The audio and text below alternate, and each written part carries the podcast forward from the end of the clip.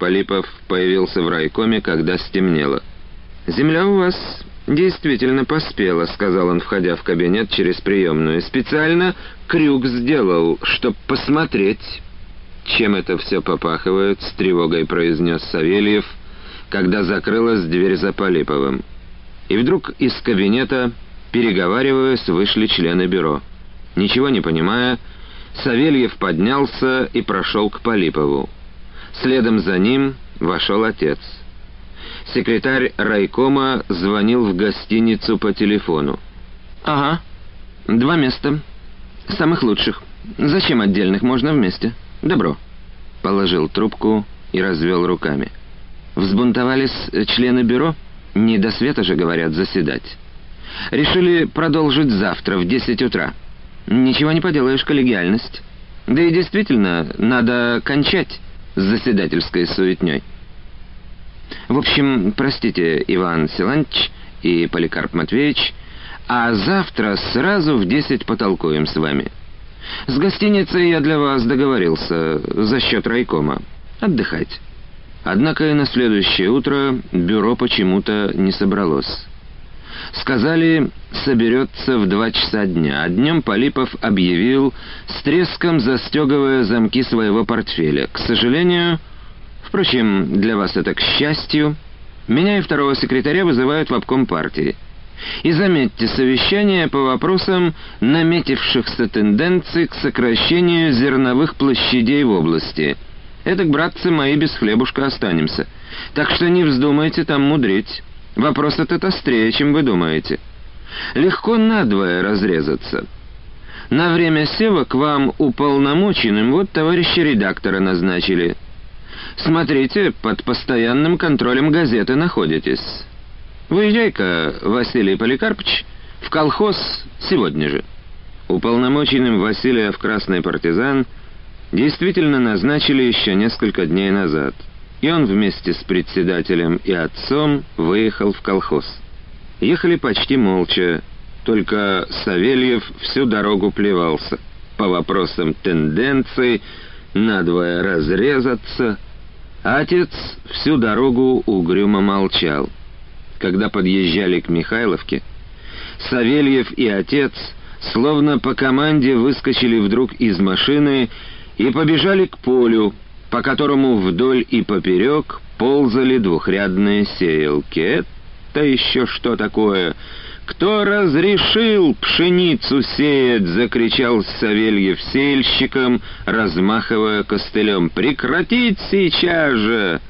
«Можно и прекратить», — сказал сеяльщик и грубо выругался. «Да ведь кончаем уже!» Вчера полдня сеяли всю ночь, до сегодня, считай, целый день. Кто разрешил, спрашиваю. Ведь мы это поле под кукурузу оставили, да кто же, кроме бригадира? Только не разрешил, а заставил, вон он, спрашивайте. На дрожках подъехал бригадир. Щупленький, болезненный мужичок, вступивший в колхоз уже после войны. Несмотря на теплынь, он был в шапке-ушанке, одно ухо которое торчало вверх. «Ну?» — произнес Савельев, когда бригадир натянул поводья. Усы председателя вздрагивали. «Самовольничаешь? А тут не знаешь, кого слушать», — угрюмо произнес бригадир. «Тот грозит, другой грозит. Я не угрожаю, я спрашиваю, что ты наделал. Ты понимаешь?» «Чем мне понимать?» Тут вчера сам Полипов был, приказал сей пшеницу, и не уехал, пока они начали сеять. Это сообщение сразило Савельева. Он сел прямо на пахоту возле ног своего порторга. Да и подумать, если, чего тебе, Иван, на рога лезть? Со здоровья и так последний рубль разменял вроде. Бригадир, тяжело шаркая ногами, подошел к председателю и тоже сел на землю. «Так вот чем это попахивает», — уронил отец.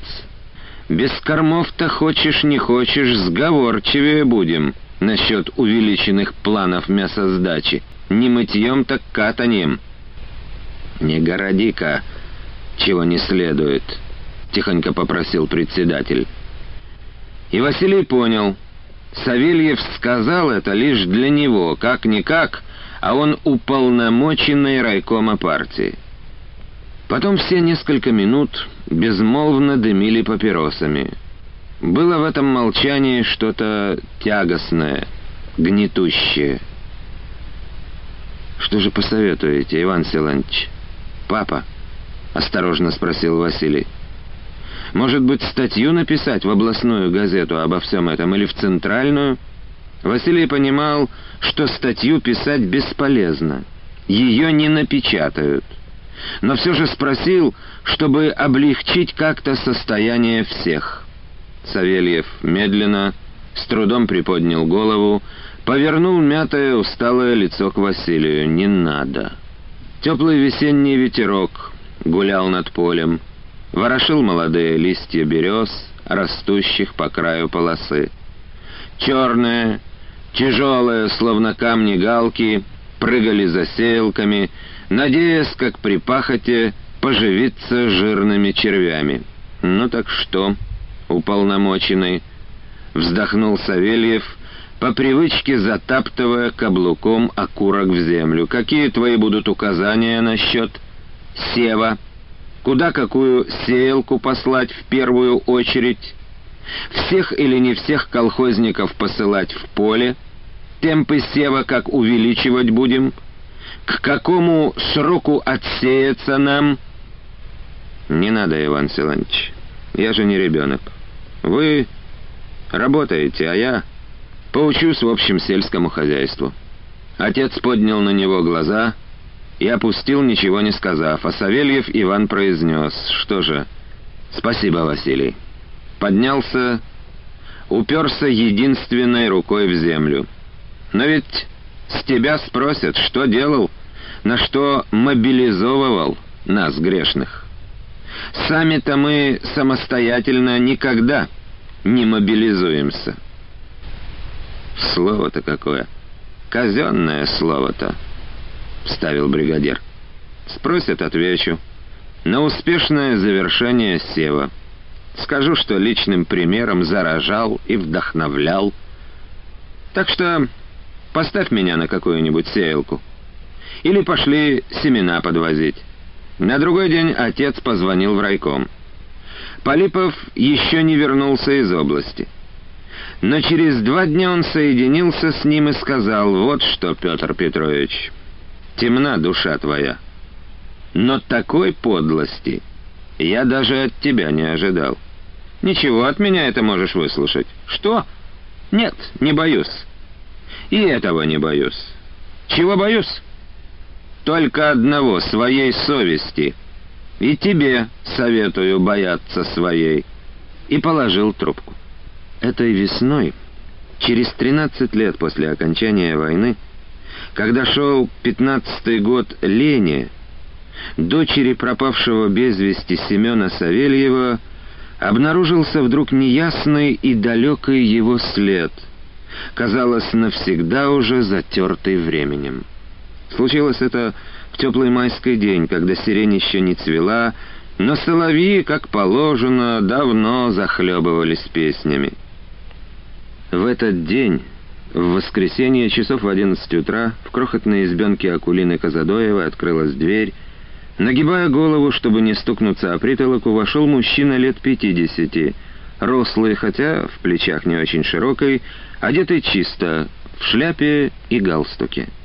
«Здравствуйте», — сказал он. Зеленоватыми глазами, в которых была не то задумчивость, не то усталость, пришелец окинул комнату. По очереди оглядел трех ее обитательниц.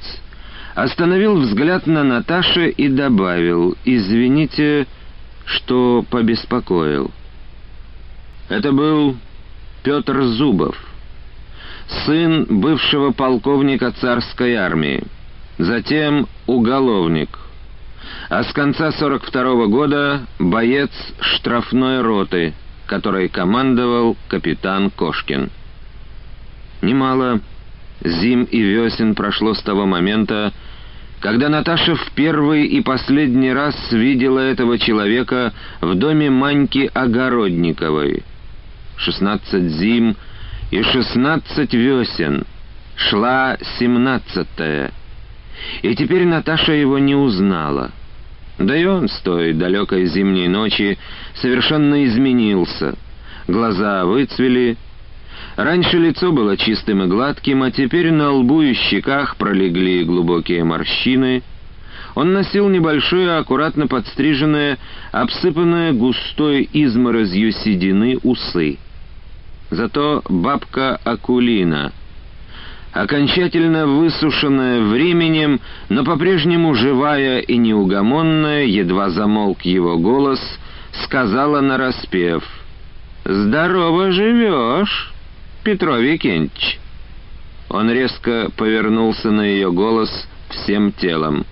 «Вы меня знаете?» «А чего ж?» — усмехнулась старуха, — дряблыми губами. «Бог дал вот за страдания мои много сроку.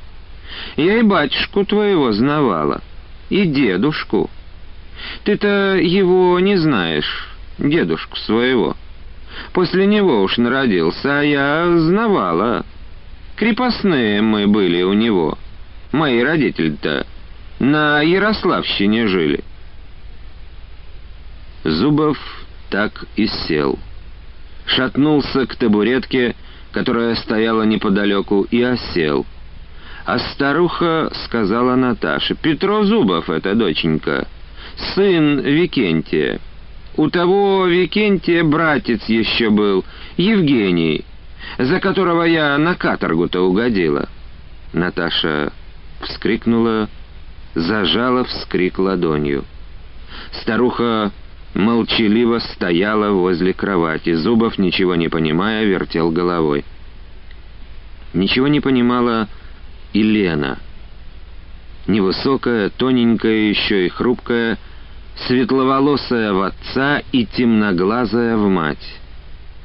Она, когда вошел этот человек, готовилась к экзамену по истории, который должен быть завтра, в понедельник, и теперь Держа в руках учебник, стояла у окошка, пронизанная сильным весенним солнцем, льющимся в комнату. Она не понимала и не осознавала, что самая история, которую она уже не первый год изучает по учебникам, присутствует здесь, в их маленькой комнатушке в живых лицах, что бабушка Акулина Тарасовна — этот незнакомый человек, ее мать, да и она сама, обыкновенные мало кому известные люди, тоже участники истории, которую она учит, нелегкой и непростой истории человечества. «На какой, простите, каторге?» — спросил Зубов, когда прошел первый шок. «Причем тут брат моего отца. Из далеких рассказов отца я что-то припоминаю. Был у него, кажется, брат, который то ли умер в юности еще, то ли погиб. Расскажите, если знаете что. А что ж, и расскажу, проговорила старая Акулина. Зачем мне с собой это уносить? Пущай, ты будешь знать. На пользу, может, тебе, Петро Викентьевич. Сам-то чего и как объявился тут?» Зубов помедлил, оглядел Наташу, потом Лену, спросил у Наташи, не отвечая на вопрос старухи. «Вы помните ту ночь в доме Огородниковой Марии во время войны, когда нас всех арестовала милиция?» «Да», — выдохнула она, — «это было ужасно». «И я помню», — усмехнулся он. Вы сказали мне странные слова. Никогда, девочка, не становись на колени. Если человек сделал это, он уже не человек, разве? Проговорил он и задумался. Да, кажется.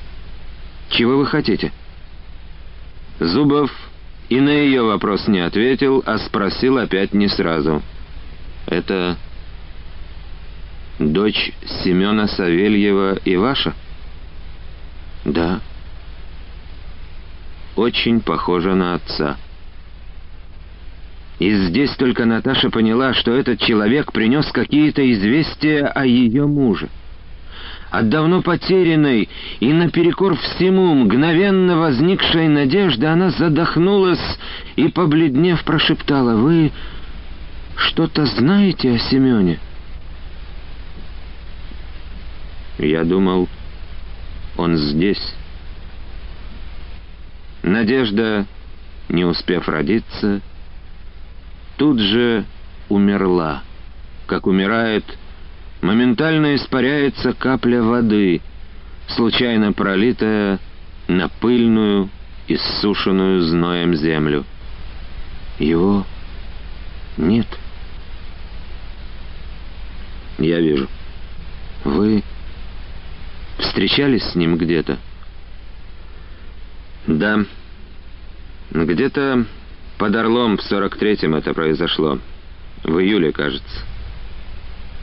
А в июне от него пришло последнее письмо, и больше не было. «Очень возможно, что я последний человек, который его видел», — произнес Зубов. На другой день Зубов Петр Викентич вместе с Наташей был в Михайловке. Сидел за столом в доме Анны Савельевой и, не торопясь, снова, как вчера, рассказывал о Семене. Встретились мы с ним в колонне военнопленных, которую гнали немцы через село Жерехово. Под этим селом есть крутой холм.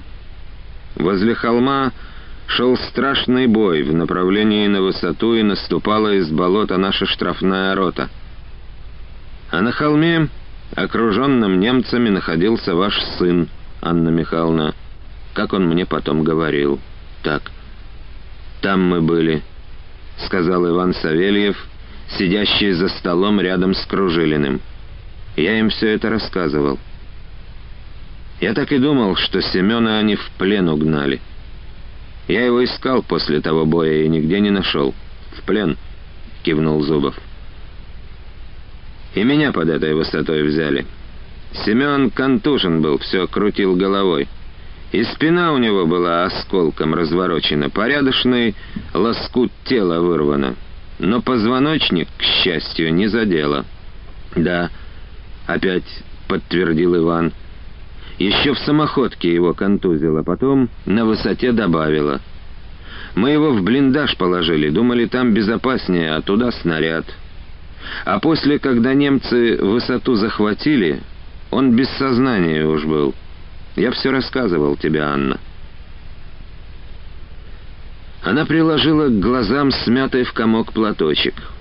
Несколько лет ей не хватало до шестидесяти, но она давно превратилась в старуху. Раздавливающее известие о муже и страшная непонятная судьба старшего сына сломали ее, потушили блеск в глазах, стерли навсегда ее былую красоту, все живое в ее облике. На столе остывали чашки с чаем, нетронутой стояла бутылка водки. Анна поставила ее, никого не спрашивая, но никто не сорвал даже белую нашлепку с нее. А я, когда меня взяли, не был даже ранен, продолжал Зубов. Хотя какой-то немец так ударил прикладом по голове, что свет потух. Очнулся я, в себя пришел уже в колонии этой. Огляделся и сразу заметил сбоку Семена. Узнал. Я видел его до этого всего один раз здесь, в Михайловке, и то мельком. Вот Наталья Александровна знает, когда. Все поглядели на нее, и она утвердительно кивнула но он мне запомнился тогда чем-то. В колонии это и потом, пока везли нас до Данцига, я ничего ему не говорил. Молча ухаживал за ним. У меня, на удивление от удара немецким прикладом, череп выдержал. У Семена с головой было хуже, его постоянно тошнило. И спина заживала медленно — Долго гноилась, полечить было нечем. Я ходил за ним как мог. И он, представьте, тоже узнал меня. Когда ему стало получше, Он вдруг спросил в упор, «Ты-то, бандюга, каким образом тут оказался?» Это было в Мариенбурге. Есть такой городишко близ Данцига. Там был концлагерь, и нас туда и перегнали вскоре. Но там мы тоже недолго задержались почему-то. Вскоре нас перевезли в пересыльный лагерь, который назывался Хаммерштейн номер 315. Там было собрано несколько тысяч человек пленных, и их куда-то отправляли морем небольшими партиями. На рассвете и наш барак однажды подняли, загнали на проржавевшие баржи, их было три или четыре. Немцы называли это «транспорт Гинденбург». Высадили в Финляндии, на пустынном берегу. Затем много недель нас гнали по болотам, по тундре на север Финляндии, пока не пришли в концлагерь неподалеку от города Рованиеми. Наташа сидела безмолвная и будто бесчувственная. Ей, как и всем здесь сидящим, тоже пришлось перенести немало. Она отцвела быстро, кожа на лице поблекла, в глазах поселилась тоска, и она казалась намного старше своих 33 лет. «Вы расскажите, как вы шли?» — сухим голосом потребовала она. «Расскажите все, что вчера мне рассказывали». «Как шли?» Зубов зябко пожал плечами. «Все сейчас жутко вспоминать, и это тоже». Еще в Хаммерштейне выдали нам старые немецкие шинели и тонкие протертые до дыр суконные одеяла. Так и шли в этих шинелях, накинув поверх одеяла. Холодно в тундре ночами. На ногах ботинки на деревянных подошвах. От мокроты подошвы быстро раскисли, расползлись на волокна. Многие шли босиком, разбивая в кровь ноги. Резали шинели и одеяло на куски, обертывали ими ноги. Но эти портянки через час-другой тоже превращались в лохмотья, спали прямо на мокрой земле, Заболевших или выбившихся из сил охранники тут же пристреливали. Могил не копали. Не надо было копать. Всегда поблизости было какое-нибудь болото. Оттаскивали туда труп и бросали в трясину. А кормили? Ну, почти не кормили. Галеты какие-то давали. Растворишь кубик, в горячей воде. Вот и вся пища на день, а то и на два. Мы с Семеном держались друг друга и, в общем, выдержали. Не знаю я как. В Рованиеме было уже полегче, спали хотя бы на сухом. Там мы были вместе, в одном бараке жили несколько месяцев. А осенью 44-го нас разъединили — я остался в этой болотной каторге, а Семена куда-то угнали с большой группой пленных. Куда? Нам никто и никогда ничего не объяснял, спросить было не у кого. Ходили слухи, что через финскую границу их погнали в Норвегию. Прощаться с назначенными на транспорт не разрешали. Остающимся запрещено было выходить из блоков. В нарушителей стреляли без предупреждения. Я нашел лишь возможность крикнуть Семену через решетку окна «До свидания». Он оглянулся и ответил «Прощай, брат». Так я видел его в последний раз. Когда в конце 44-го советские войска прорвали фронт в Заполярье и подошли к Раваниеме, Семена там уже не было. Когда он умолк, Анна Михайловна всхлипнула и проскулила. «Наташенька, что выпало-то ему на судьбу? Что перенести довелось?»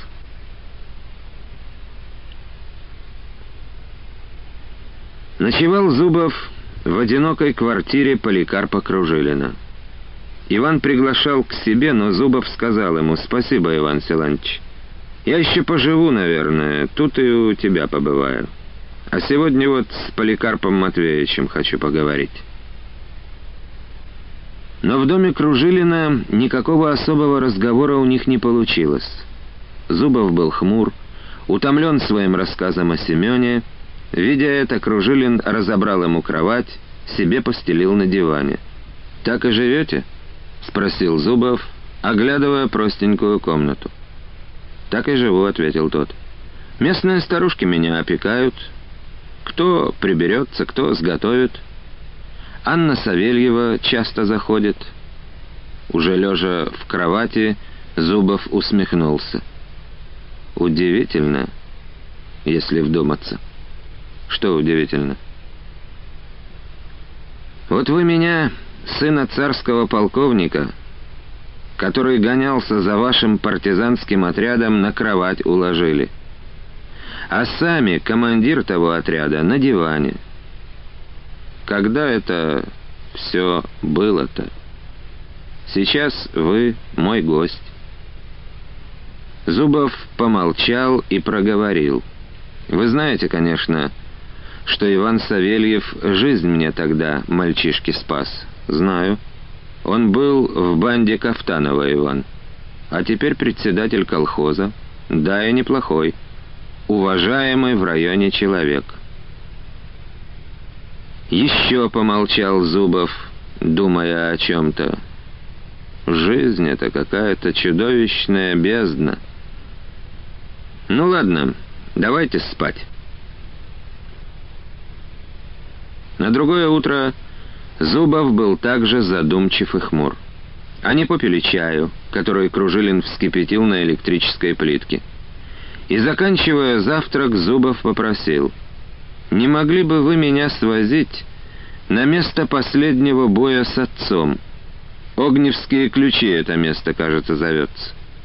Ну что ж, поехали. По дороге, пошевеливая вожжами, Кружилин говорил.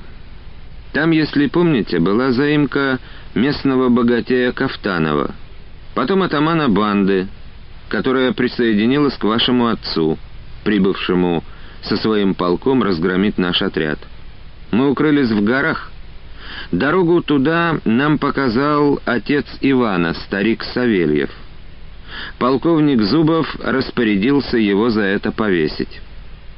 Когда мы выбрались из каменного мешка, в котором нас сторожили каратели, мы, прежде чем уйти в тайгу, решили напасть на заимку, где ваш отец отдыхал.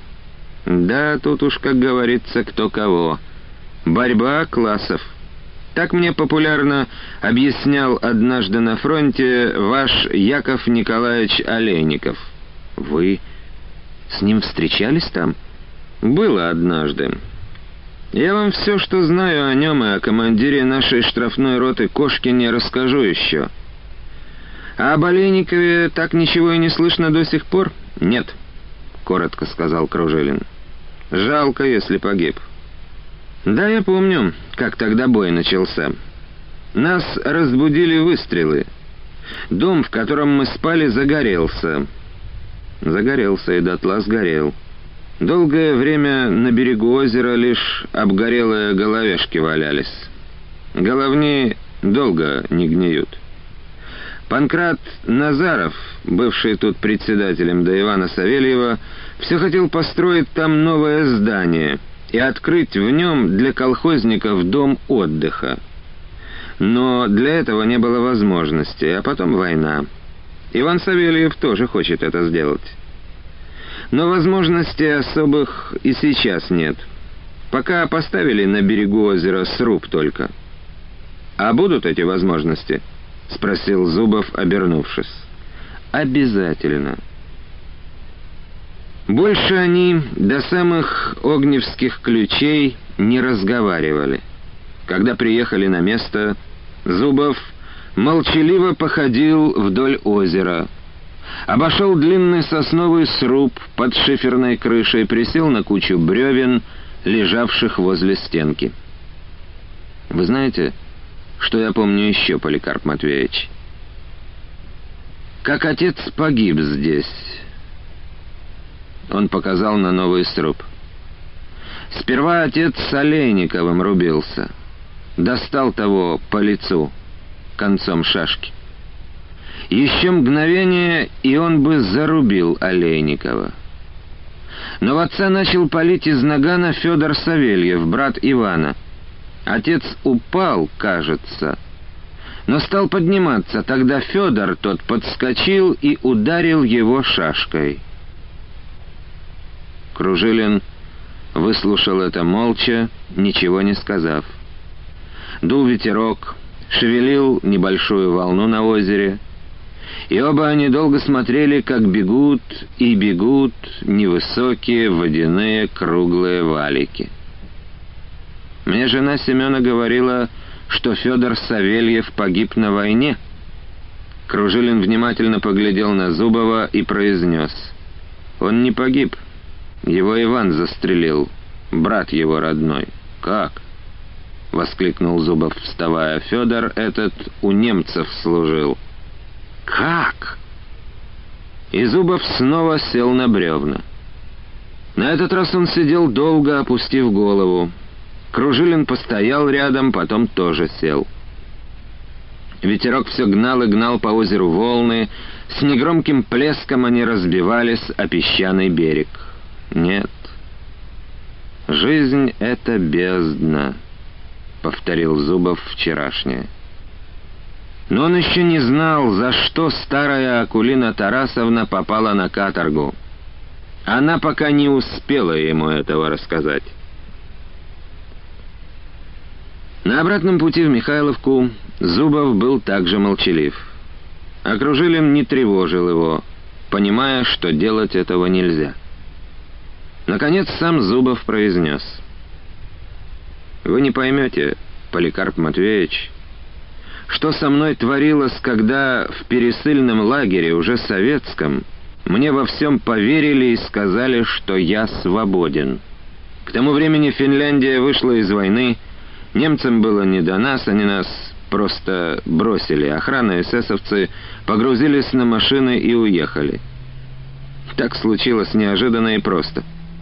Финны передали нас советским войскам — с каждым, конечно, разбирались довольно долго потом. Я представляю. Мне сын рассказывал. Что? Он тоже был в плену всю войну. Вы шутите? Почему же? Вы сами говорите, что жизнь бездна. День стоял веселый, теплый, и несильный ветер качал ветви деревьев и кустарников — Молодая листва, перекипая под солнцем, шумела древними, как сама земля, звуками. Это хорошо, что вам и моему сыну поверили. Но, к сожалению, не всегда бывает, произнес Кружилин, подумал о чем-то, горько усмехнулся. Живет и здравствует, может быть, где-то чекист по фамилии Тищенко — в середине тридцатых меня судьба сводила с ним, и до сих пор я, как вспомню о нем, вздрагиваю. Этот бы вам с моим сыном никогда не поверил. А ведь в сущности человеку немного и надо. Поверить ему. Да, Поликарп Матвеевич. А я рассказал им все честно. Все. И кто я такой, и что за свои художества был приговорен к высшей мере. Дело мое вел пожилой и усталый какой-то офицер. Он спросил меня, ну и зачем вам такая жизнь? Да, говорю, не нужна такая, а другой мне не положено. Кем это не положено? Спрашивает офицер. Кто это чужой жизнью распоряжается? Да вот такие, как вы, отвечаю. «Ну и дурак же ты, братец», — усмехнулся он. «Жизнью своей всегда распоряжается сам человек, только сам. Истина эта, Зубов, самая простая, проще не бывает. Но, к сожалению, этой-то простейшей истины люди иногда не понимают». «Простейшей», — повторил как эхо Кружилин. За постижение людьми этой простейшей истины и ведет свою нелегкую и гигантскую работу партия коммунистов. Зубов бросил взгляд на Кружилина, секунду-другую смотрел на него, медленно отвернулся. Затем долго наблюдал, как проплывают мимо их ходка все так же искрящиеся солнечной листвой кустарники, слушал глухой перестук колес по мягкой затравеневшей дороге. Мне еще предстоит рассказать матери Семена в подробностях, как мы жили с ним в немецких лагерях. Она это потребовала. Значит, ей это необходимо знать. Расскажи. Я удивлялся этому мальчишке, Поликарп Матвеевич. Откуда он брал физические и душевные силы? Я прошел огни, воды медные трубы, все испытал. В советских тюрьмах и лагерях не мед, конечно, что говорить, но, боже мой, они мне показались санаториями по сравнению с фашистскими. Там даже я не выдержал было. Хотел на проволоку под током броситься. И знаете, что мне Семен однажды сказал? «Слюнтяй ты!» Усмехнулся он, и размазня кислая. «Ну и бросайся. А я, коли уж придется умирать, еще хоть одного фашиста как-нибудь изловчу с собой утащить». «Вот об этом и расскажи Анне», — повторил Кружилин. «Да, обязательно», — кивнул Зубов, задумался уронил ни с того ни с сего печальную усмешку.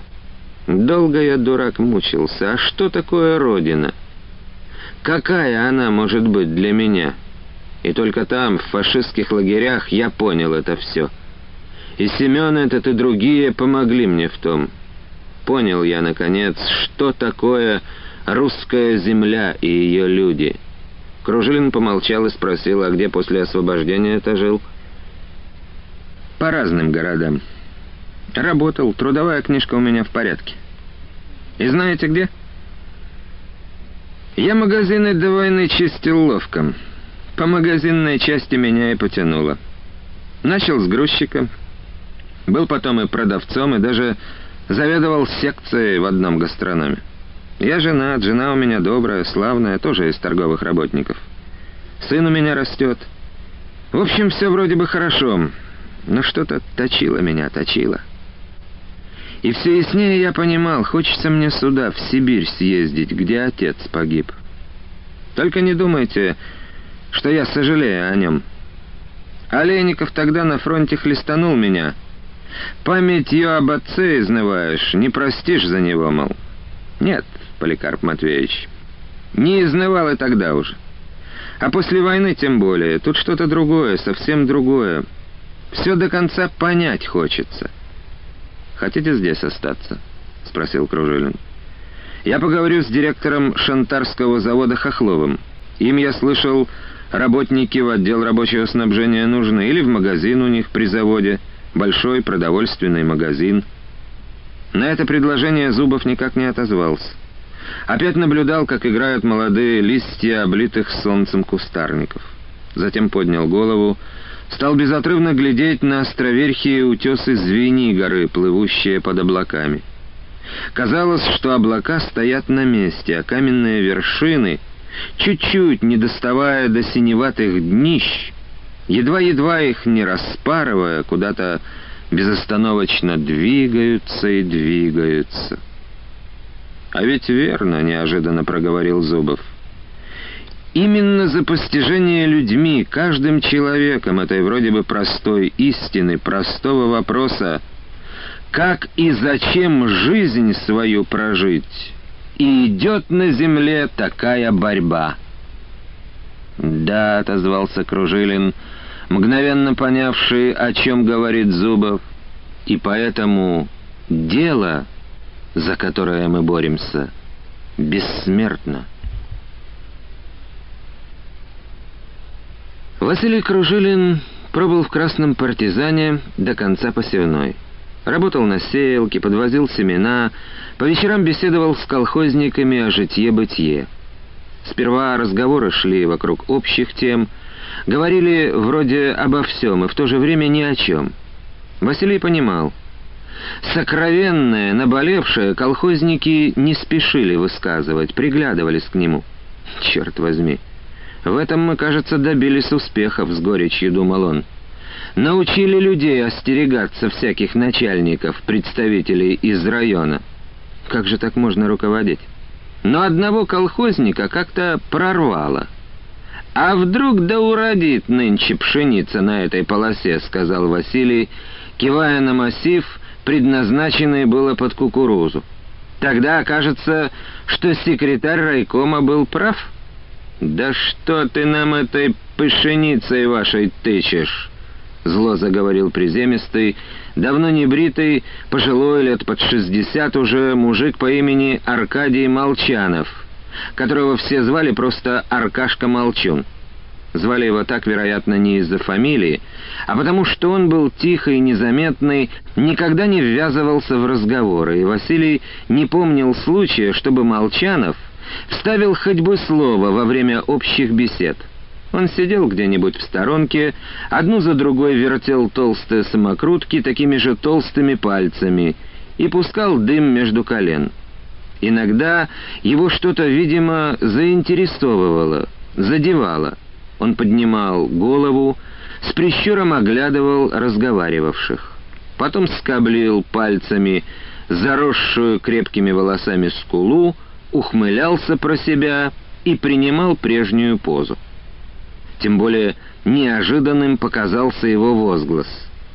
В широко поставленных глазах его, во всей коренастой фигуре, в голосе и особенно в этой пышенице в сочетании словом «ваша» было что-то обиженно злое, нехорошее.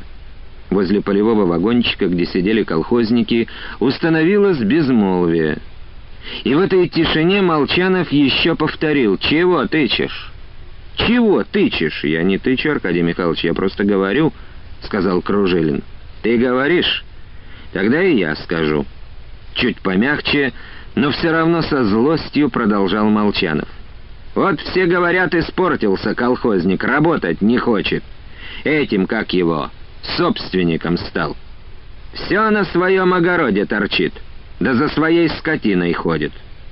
Будто, мол, колхоз не его». Ежели косит, скажем, колхозник сена для своей коровы, так пластается до полного выдоха. Потом все до клочка подберет и увезет. А на общественных коров так себе робит, с перекуром. И потом осталось, где копна в кустах, черт с ней, не полезет. Пусть пропадает, не свое, мол. А зимой скот дохнет от бескормицы. «Что ж, бывают ведь такие случаи», — проговорил Василий. «Не лазают? А кто виноват, я, что ли?» — хрипло спросил Молчанов. Такого поворота в рассуждениях колхозника Кружилин никак не ожидал. «Не понимаю». Начал было Василий, но Молчанов перебил его насмешливо. «Где уж тебе?» «Зря ты так, Аркадий Михайлович». «Ничего не зря.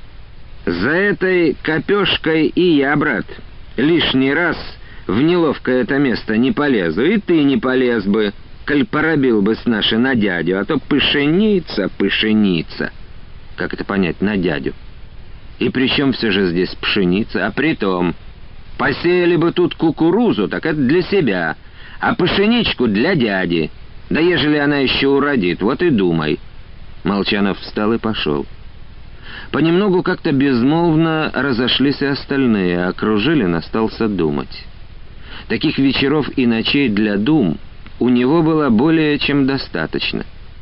Несколько раз в колхозе появлялся Полипов для дяди. Каждый раз вспоминал слова Молчанова Кружилин. Встречаясь с уполномоченным, секретарь райкома хмурился, говорил почти всегда одно и то же. «Плохо, плохо, Василий Поликарпович. Личный пример — это хорошо, а сроки уходят. Многие уже отсеялись, а вы нажимайте». Однажды Полипов приехал раздраженным сильнее обычного. Почему ночные смены не во всех бригадах организованы? Во второй сеют круглосуточно, а в третьей почему ночами не работают? Что вы тут? Опять сырые настроения? Слышишь, Иван Силантьевич? «Слышу», — ответил председатель колхоза. Тут мы действительно того закрутились. Организуем. Вот так, учи вас. Значит, нынче же выделить ночных сеяльщиков. Кружилин, ты проконтролируй, сказал на прощание Полипов таким тоном, будто рядом не было председателя колхоза. Василий же знал, что в третьей бригаде не только ночью, но и днем сеять можно не везде. Большинство полей в этой бригаде находилось в низменных местах. Земля там действительно лежала еще сырая и холодная. Хорошо, проконтролирую, пообещал Кружилин на прощание. Когда же Полипов уехал, сказал Савельеву, «Делай, Иван Силантьевич, как знаешь». «А что тут знать?» «Спелой земли в третьей бригаде почти нет, а во второй 300 гектаров пересыхает. Половину техники из третьей во вторую надо перегонять, вот и перегоняй». Отсеялся красный партизан позже других хозяйств района. Но Василий Кружилин был доволен. Все Иван Савельев сделал по-хозяйски. Семена легли в теплую землю. «А я думал, к июлю не закончите сев», — сказал Полипов, когда Кружилин появился в райкоме. «Сводку подпортили?» Как можно равнодушнее спросил Василий. «Вон как, и ты туда же», — воскликнул Полипов. Это модно сейчас стало за сводки стыдить районных руководителей. А пора бы сообразить не в сводках дело, в лучших агротехнических сроках. А вы с Савельевым и с твоим отцом их упустили. Не думаю. Так думай, черт возьми. Пора уж привыкать к этому. Вот посмотришь, урожай у Савельева нынче будет с гулькин хрен. Посмотрим. На том и расстались с Полиповым. Урожай в Красном партизане выдался в самом деле в тот год незавидный. Но в других хозяйствах, и у тех, которые окончили сев раньше, и у тех, которые позже, было совсем плохо.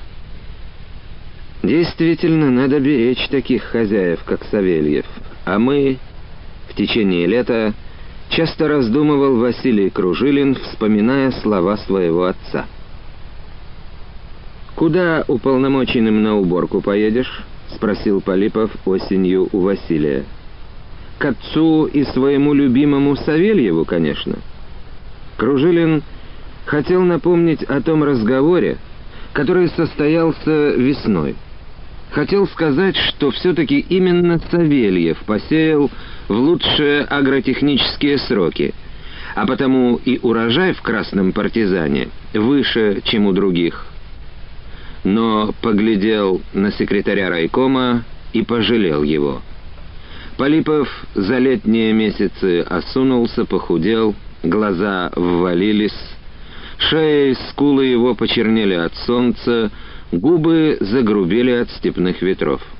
Он целое лето мотался изо дня в день по полям района, не ходил даже в отпуск. Как будто все это могло каким-то чудодейственным образом повлиять на урожай в тот засушливый год.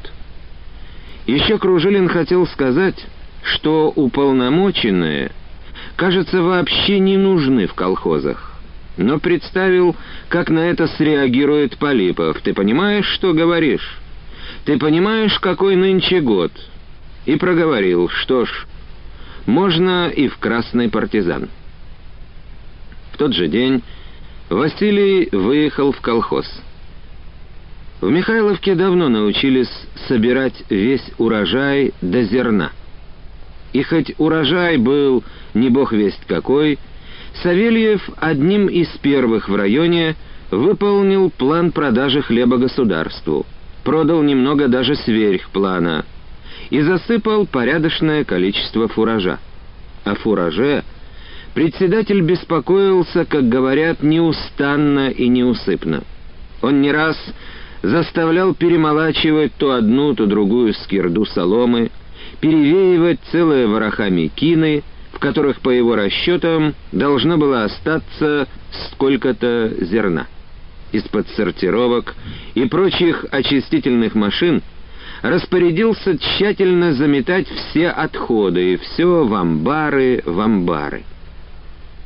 Василий понимал тревогу и беспокойство Савельева. В колхозе большое животноводство, а из-за засухи сенокосы вышли чахлыми, скудными. Хорошо уродила кукуруза, но ее было посеяно маловато. Только теперь Кружилину стало до конца понятно, что наделал Полипов, заставив весной засеять пшеницей подготовленный для кукурузы массив. И вообще, ему стало многое понятнее после того, как он, считай, все лето провел в колхозе. Уборка в районе подходила к концу. Сумеречным и промозглым октябрьским днем Поликарп Кружилин, председатель Савельев и Василий сидели в конторе и подсчитывали, сколько зерна засыпано на фураж. И хотя потребности хозяйства не были обеспечены наполовину, цифра получилась все же порядочная. Да, считаем, и Савельев сбросил с конторских счетов все костяшки. А пересчитывать, чуется мне, опять будет Полипов. Насколько там районная сводка хлебозаготовок? На 70% пока, усмехнулся Поликарп Матвеевич. Во-во. Зловещая для нас цифирь. Да неужели это никогда не кончится? Сколько же можно рубить сук, на котором сидим? В последующие две недели Савельев пропадал в тайге, наблюдая за раскорчевкой. На это дело была брошена вся освободившаяся техника. Не приезжали из района. Каждый вечер спрашивал он, возвращаясь из тайги. «Бог миловал», — отвечал Поликарп Матвеевич. В воздухе холодало с каждым днем. Но когда уже почти всем стало казаться, что из района никто не приедет, у конторы ранним утром остановился райкомовский газик. Так, Савельев тяжело присел на подоконник. Как по нотам все идет. Полипов зашел в кабинет шумный, разгоряченный, будто бежал всю дорогу за своей собственной машиной. «Ну, здравствуйте, здравствуйте, партизаны!» — заговорил он весело. «Корчуете, значит, тайгу, матушку? Как же, читал, читал в нашей районке». Частенько, частенько о ваших геройствах газетка пишет. Вот что значит иметь редактора собственным корреспондентом. Так здравствуйте, что ли?» Василий и его отец поздоровались, а председатель вместо приветствия спросил, глядя в окно. «За фуражом нашим приехали?» Полипов не спеша повернулся к нему. «А ершистый же ты, брат, люблю таких. Нет, не за фуражом. За тобой, Иван Селанович». Савельев поднял вопросительно голову. «Именно, Иван Силанович. Специально за тобой приехал. Давненько ты не был в районе». «Особых дел не было, вот и не ездил». «Да ты, вижу, все сердишься. Нехорошо. Ну, свои люди, сочтемся. Давай, собирайся». «Что там стряслось такое?» «Из обкома прибыл, товарищ. Предупредил, возможно, приедет сам секретарь. В двенадцать совещания собираем всех председателей» и всех председателей колхозов оповещает лично секретарь райкома?» — подал голос Поликарп Кружилин. Полипов, однако, улыбнулся. «Да хватит шпынять меня, Поликарп Матвеевич. Прямо яд у тебя в голосе. Заехал, ну не буду врать, не случайно. Я тут в соседнем колхозе ночку провел. Надо было кое-что самому к совещанию посмотреть. Ну, думаю, заверну и в Красный партизан, а то Савельев забыл дорогу в район, заблудится еще» собирают по вопросам хлебозаготовок?» — спросил Савельев. Полипов на этот раз притушил свою улыбку. «Откровенно говоря, по хлебозаготовкам. Положение серьезное. Область не додала государству около 12 миллионов пудов хлеба. Это не шутки. Но тебе, Иван Силанович, беспокоиться нечего. Ты сверхплана нынче много продал. Потрясем крепенько отстающих, но быть ты должен». Красный партизан у области не на последнем счету. Поехали. Василий опять заметил, что, говоря все это, Полипов как-то неловко бросал взгляд с предмета на предмет, избегая смотреть на председателя с порторгом. Заметил это и Савельев. «Все ясно», — вздохнул он, поднимаясь. «Порторга и уполномоченного с собой брать?» «Они ведь тоже все наши ресурсы на зубок знают. Не надо». Полипов сказал это и поглядел на Василия. «Конечно», — не сдержался тот. «А то я опрометчиво выскажу свое мнение, не изучив суть дела, не поняв самой сердцевины». Ни отец, ни Савельев не знали, о чем говорит Василий. Зато Полипов знал. Он склонил голову, будто раздумывая, что сказать, и ответил жестко. «Именно этого и боюсь. Выскажешь, и долго жалеть потом будешь. А так еще спасибо мне потом скажешь. И ты, Поликарп Матвеевич, тоже».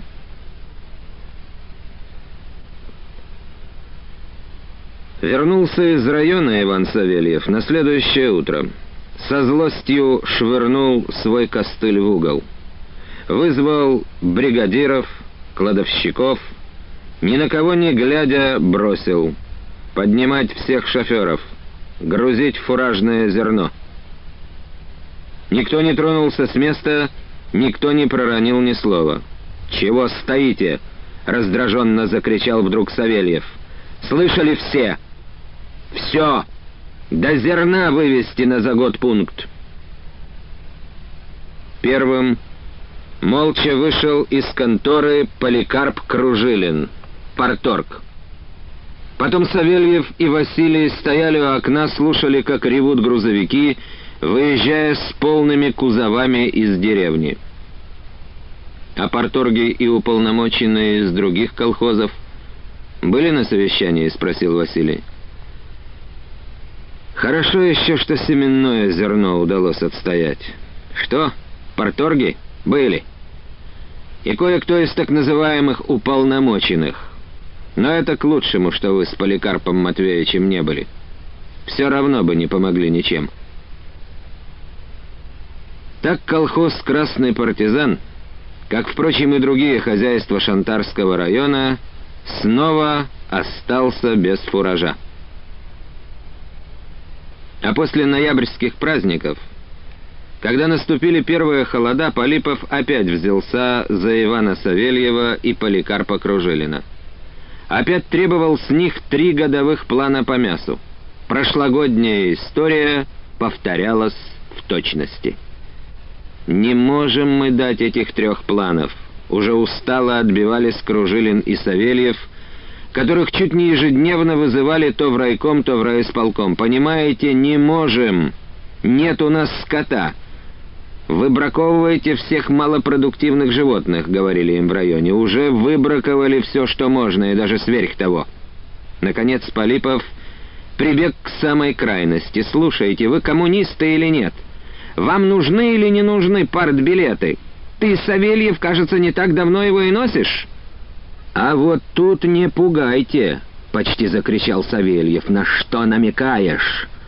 Что когда-то в банде Кафтанова был?» Зато получил свое, отсидел. Сколько раз пугать этим можно? Он ведь партбилет красной кровью омытый, в том числе и моей. И он тряхнул своим протезом. Не к лицу вроде как-то, Петр Петрович, секретарю райкома, спокойно проговорил Поликарп Кружилин. Полипов и сам понял, что хватил лишку. Но чтобы выпутаться как-то из положения и спасти свой авторитет, уронил, не глядя ни на Кружилина, ни на Савельева. «Ладно. Соберем на той неделе бюро и поставим на этом точку. Прошу быть без опоздания, к двум часам в пятницу».